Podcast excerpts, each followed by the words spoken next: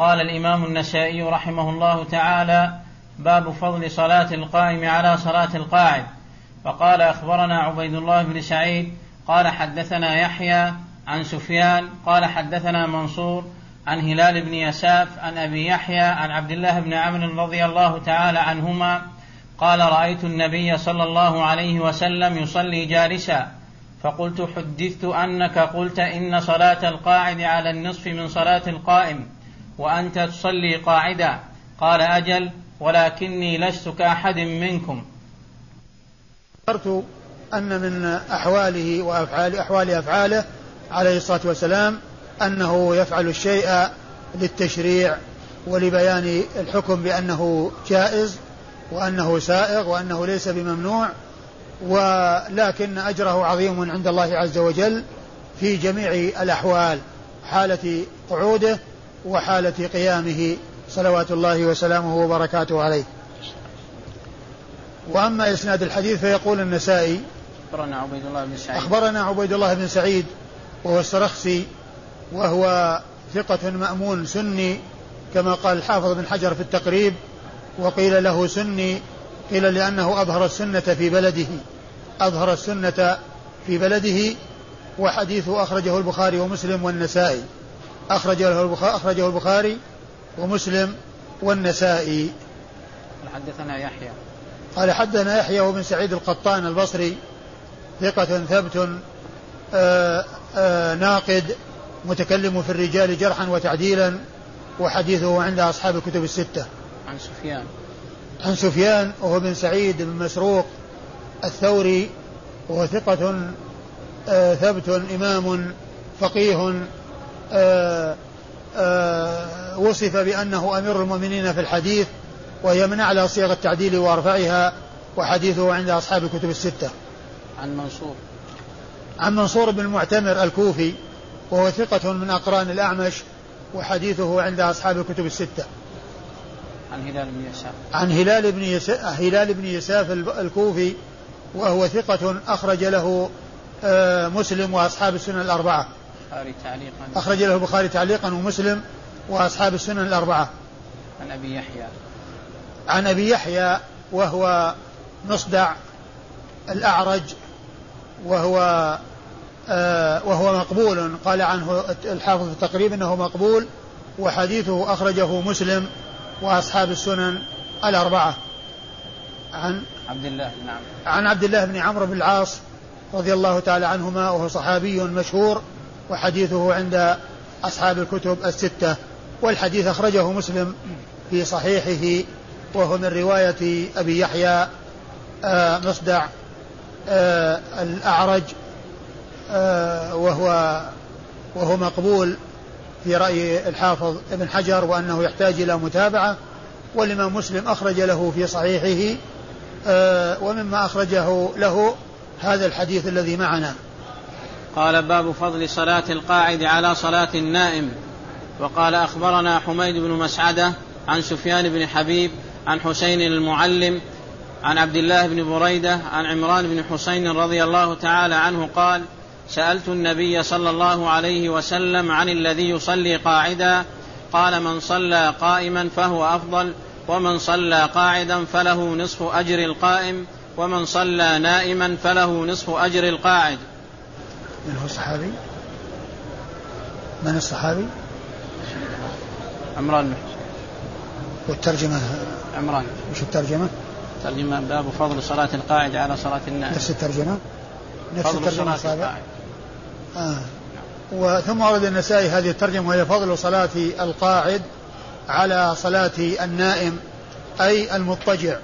المقصود بالنائم هو المضطجع وليس النائم الذي هو الذي هو النوم المعروف لأن يعني مثل هذا لا يصلي وليس من أهل الصلاة يعني في حال نومه وإنما المقصود من ذلك أنه مضطجع يعني كشأن النائم النائم الذي يضطجع فهو الذي آه، أريد بالترجمة وبالحديث الذي الذي تحت هذه الترجمة. فضل صلاة القاعد على صلاة النائم. وقد أورد النسائي فيه حديث آه، عمران. عمران بن حسين رضي الله تعالى عنهما عن النبي عليه الصلاة والسلام أنه سأل النبي عليه الصلاة والسلام عن صلاة القاعد فقال صلاة القاعد على النصف من صلاة آه، من صلى قائما فهو أفضل. من صلى قائما فهو أفضل ومن صلى قاعدا فله نصف أجر صلاة القائم ومن صلى نائما. نائما فله نصف أجر صلاة القاعد. أه الحديث دال على ما دلت عليه الترجمة السابقة من جهة تفضيل صلاة القائم على صلاة القاعد. من جهة تفضيل صلاة القائم على صلاة القاعد. وفيه أيضا تفضيل صلاة القاعد على صلاة النائم أي المضطجع الذي يصلي مضطجعا. و آه، بعض أهل العلم قال إن هذا الحديث بعمومه يدل على أن النوافل آه، هي كذلك حتى في حال النوم وأنه إذا نام وأنه إذا اضطجع وصلى متنفلا مضطجعا فإن صلاته تصح لهذا الحديث وأنها على النصف من صلاة القاعد وأنها على النصف من صلاة القاعد ومن المعلوم أن القاعد على النصف من صلاة القائم فتكون على الربع من صلاة القائم التي هي صلاة المضطجع. ومن العلماء من قال إن الحديث آه لا, لا, لا آه أن الحديث ليس فيما يتعلق بالنسبة للنافلة وإنما هو في الفريضة. وقالوا إنه لم يعهد عن النبي عليه الصلاة والسلام. أنه فعل ذلك أبدا ولا على أحد من أصحابه أنهم كانوا يصلون مضطجعين. وقالوا إن هذا الحديث إنه يحمل على صلاة الفريضة وأن المقصود بذلك أن الذي يصلي آه، مضطجعا مع قدرته على القيام على الجلوس ولكنه يشق عليه. فإن من يصلي قاعدا مع آه، مشقة الاضطجاع القعود عليه وله أن يصلي قاعدا نائما أي مضطجعا فهو أعظم أجرا ممن صلى مضطجعا مع قدرته على القيام على الجلوس مع المشقة. وكذلك بالنسبة قالوا بالنسبة للقاعد أن من آه، آه، عنده قدرة على القيام ولكنه يشق عليه أن يقوم ولكنه تحامل وقام وصلى مع مشقته عليه فإنه يكون أجر أعظم أجرا ممن صلى جالسا مع آه، حصول المشقة عليه في القيام ولكن قدرته مع قدرته على القيام ولكن مع مشقة.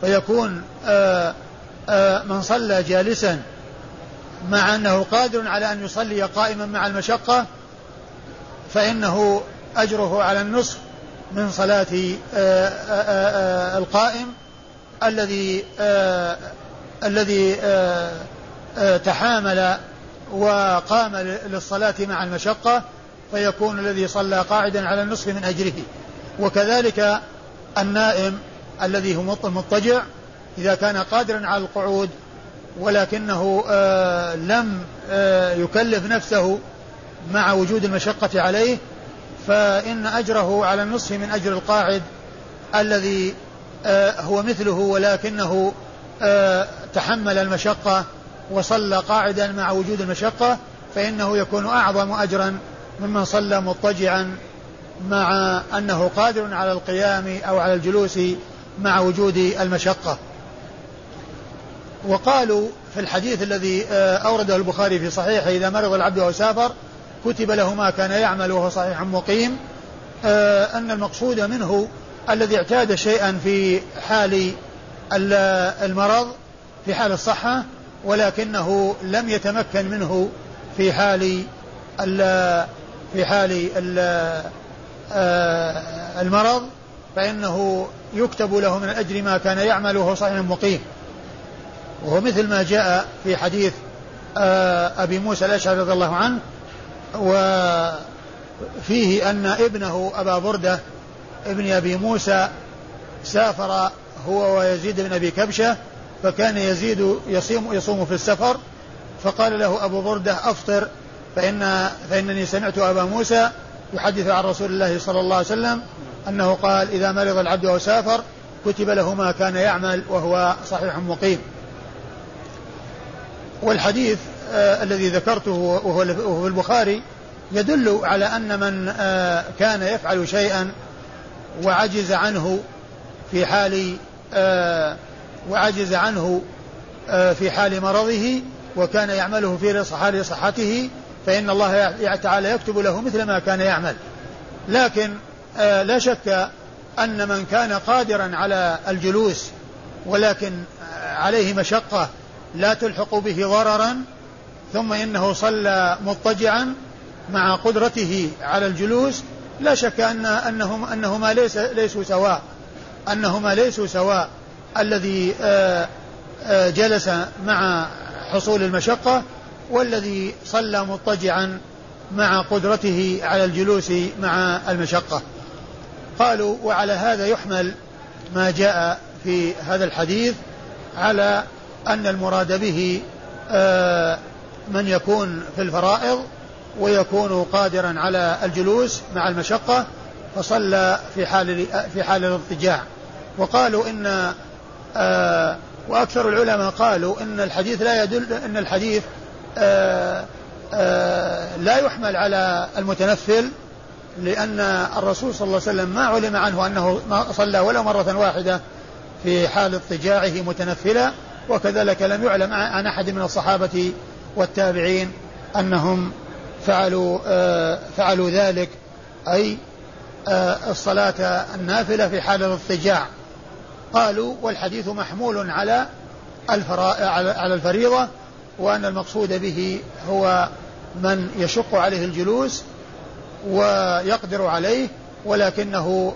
آه، صلى مضطجعا فهو يكون على على النصف من أجر من كان مثله. ولكنه آه، تحمل المشقة التي لا يلحقه بها ضرر كبير وصلى جالسا فالمضطجع على النصف من أجر الجالس. الإسناد؟ أخبرنا حميد بن مسعدة. أخبرنا حميد بن مسعدة البصري وهو آه، وهو صدوق أخرج له مسلم وأصحاب السنن الأربعة. مسلم وأصحاب السنن الأربعة. عن, عن سفيان بن حبيب عن سفيان بن حبيب البصري. وهو صدوق. ثقة يا شيخ. وهو ثقة أخرج له البخاري في الأدب وأصحاب السنن أخرج له البخاري في الأدب وأصحاب السنن الأربعة.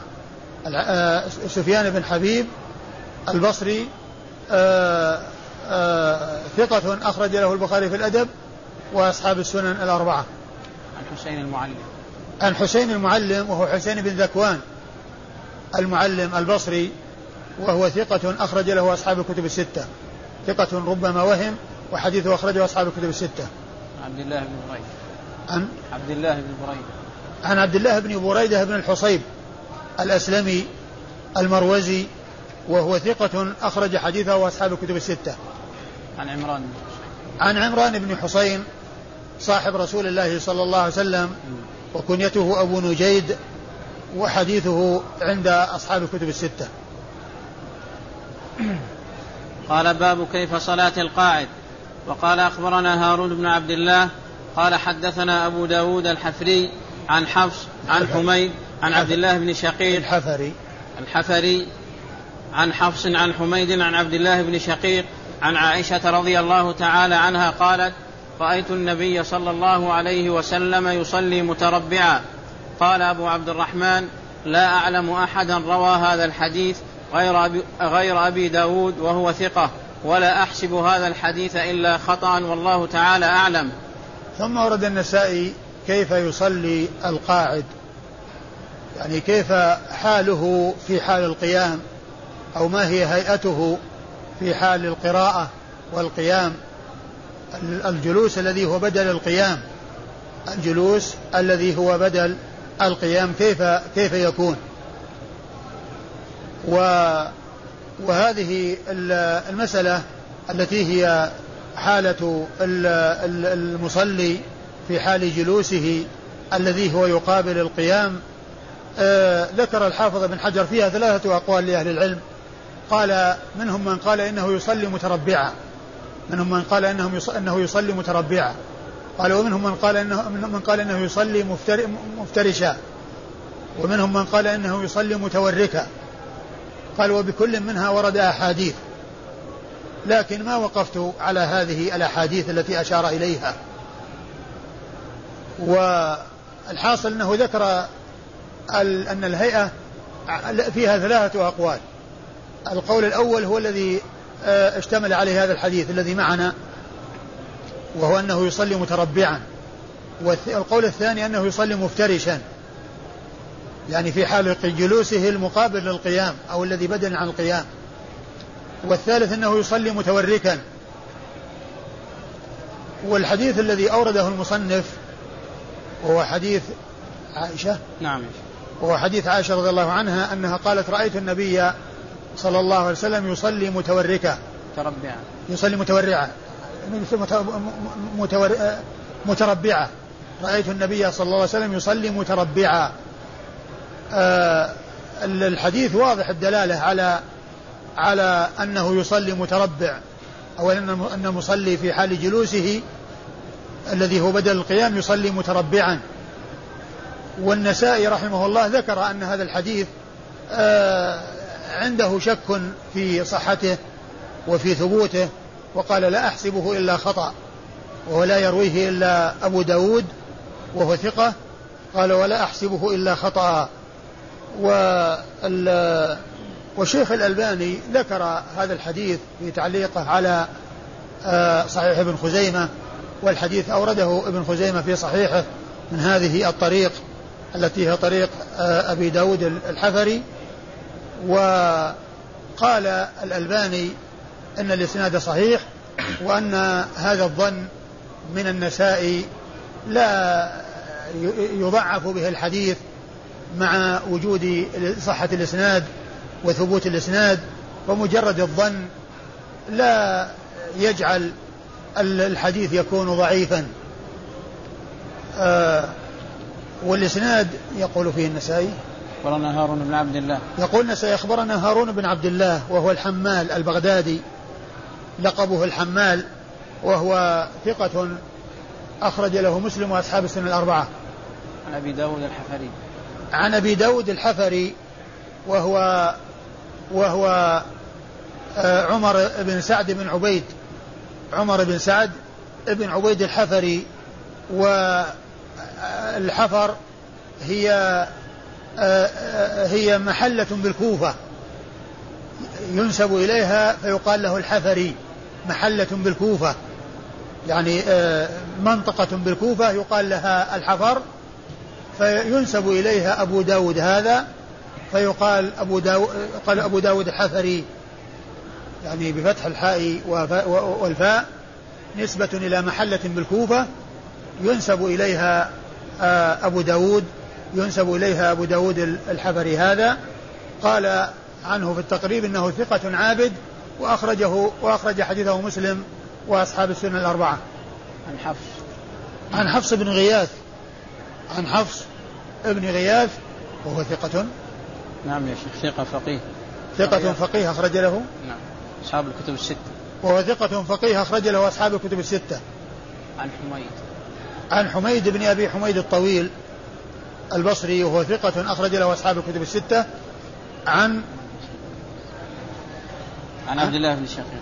عن عبد الله بن شقيق. عبد الله بن شقيق العقيلي الكوفي وهو ثقة أخرج له البخاري في الأدب المفرد ومسلم وأصحاب السنن الأربعة.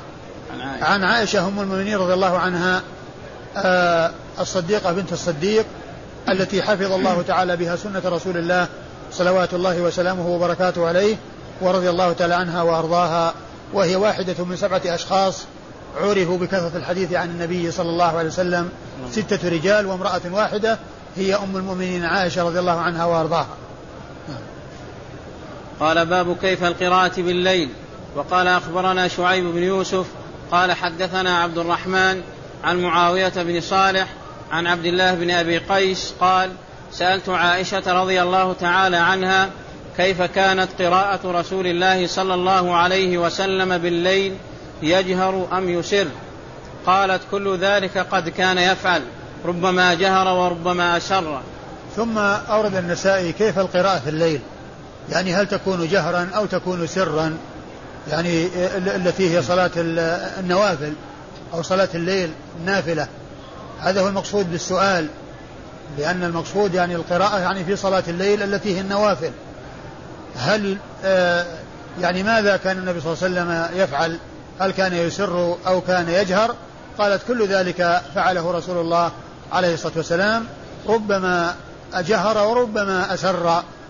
يعني أن الرسول صلى الله عليه وسلم في بعض أحواله يسر وفي بعض أحواله يجهر فهو يدل على أن كل ذلك سائغ وأن كل منهما جاءت به السنة عن رسول الله صلى الله عليه وسلم. وسيأتي في الحديث الذي بعد هذا يعني الإشارة أو الحديث الذي فيه تفضيل الإصرار على على الجهر. ومن المعلوم أن المصلي في الليل إذا كان يؤذي بقراءته أحدا فإنه لا يجهر بالقراءة فإنه ليس له أن يجهر بالقراءة مع وجود حصول الأذى على أحد من الناس بسبب قراءته الجهر الجهرية التي جهر بها. وإذا كان ليس هناك من يتأذى بجهره أو من يتأذى بجهره فإنه يجهر. آه وأما من حيث آه بيان الحكم الشرعي فالحديث دال على أن كل كل من هذا آه كل من هذا وهذا أنه جاءت به السنة عن رسول الله صلى الله عليه وسلم وأن النبي عليه الصلاة والسلام وجد منه الجهر في بعض الأحوال ووجد منه الإصرار في بعض الأحوال. والإسناد؟ قال أخبرنا شعيب بن يوسف. أخبرنا شعيب بن يوسف والنسائي. شعيب بن يوسف النسائي وهو ثقة أخرج له النسائي وحده. عن عبد الرحمن. عن عبد الرحمن بن مهدي البصري وهو ثقة ثبت عارف بالرجال والعلل متكلم في الرجال جرحا وتعديلا وحديثه عند أصحاب الكتب الستة. عن معاوية بن صالح. ها؟ معاوية بن صالح. عن معاوية بن صالح بن حدير. معاوية بن صالح بن حدير الحمصي وهو صدوق له وهو صدوق له أوهام. صدوق له أوهام أخرج حديثه البخاري في جزء القراءة ومسلم وأصحاب السنن الأربعة. عن عبد الله بن أبي قيس. عن عبد الله بن أبي قيس عبد الله بن أبي قيس وهو ثقة أخرج له البخاري في الأدب ومسلم وأصحاب السنن الأربعة. أخرج له البخاري في الأدب ومسلم وأصحاب السنن الأربعة. عن عائشة رضي الله عن عائشة رضي الله تعالى عنها وأرضاها وقد مر ذكرها. قال باب فضل السر على الجهر وقال أخبرنا هارون بن محمد بن بكار بن بلال. قال حدثنا محمد يعني ابن سميع. قال حدثنا زيد يعني ابن واقد عن كثير بن مرة أن عقبة بن عامر رضي الله تعالى عنه حدثهم أن رسول الله صلى الله عليه وسلم قال إن الذي يجهر بالقرآن كالذي يجهر بالصدقة والذي يسر بالقرآن كالذي يسر بالصدقة. ثم ورد النسائي هذه الترجمة هي فضل السر على الجهر يعني في صلاة الليل يعني مع أن كل منهما سائق وكل منهما جائز وكل منهما جاءت به السنة عن رسول الله صلى الله عليه وسلم كما في الحديث السابق. إلا أن الإصرار آه قد يكون أولى من جهة آه البعد عن الرياء وكونه يعني آه لا يكون هناك مجال للرياء. والنبي عليه الصلاة والسلام قاس ذلك على الصدقة وأن الذي يجهر كالذي يجهر بالصدقة والذي يسر كالذي يسر بالصدقة ومن المعلوم أن الجهر بالصدقة والإصرار بالصدقة كل منهما يكون أفضل في بعض الأحيان. فالجهر بالصدقة يكون أفضل فيما إذا كان يقتدى به ويتبع في ذلك كما جاء في قصة الرجل الذي تصدق بصرة وتبعه الناس في التصدق فقال عليه الصلاة والسلام على إثر عند ذلك من سن في الإسلام سنة حسنة فله أجرها وأجر من عمل بها. وجاء عنه ما يدل على فضل الإصرار بالصدقة وذلك في حديث السبعة الذين يظلهم الله في ظله يوم لا ظل إلا ظله وفيهم رجل تصدق بصدقة فأخفاها حتى لا تعلم شماله حتى لا تعلم شماله ما تنفق آه، يمينه. والإصرار فيه آآ آآ فيه أيضا السلامة من الرياء والبعد عن الرياء ولكن إذا كان الإنسان ليس عنده أحد وأراد أن يجهر حتى يكون أنشط له يعني في الصلاة.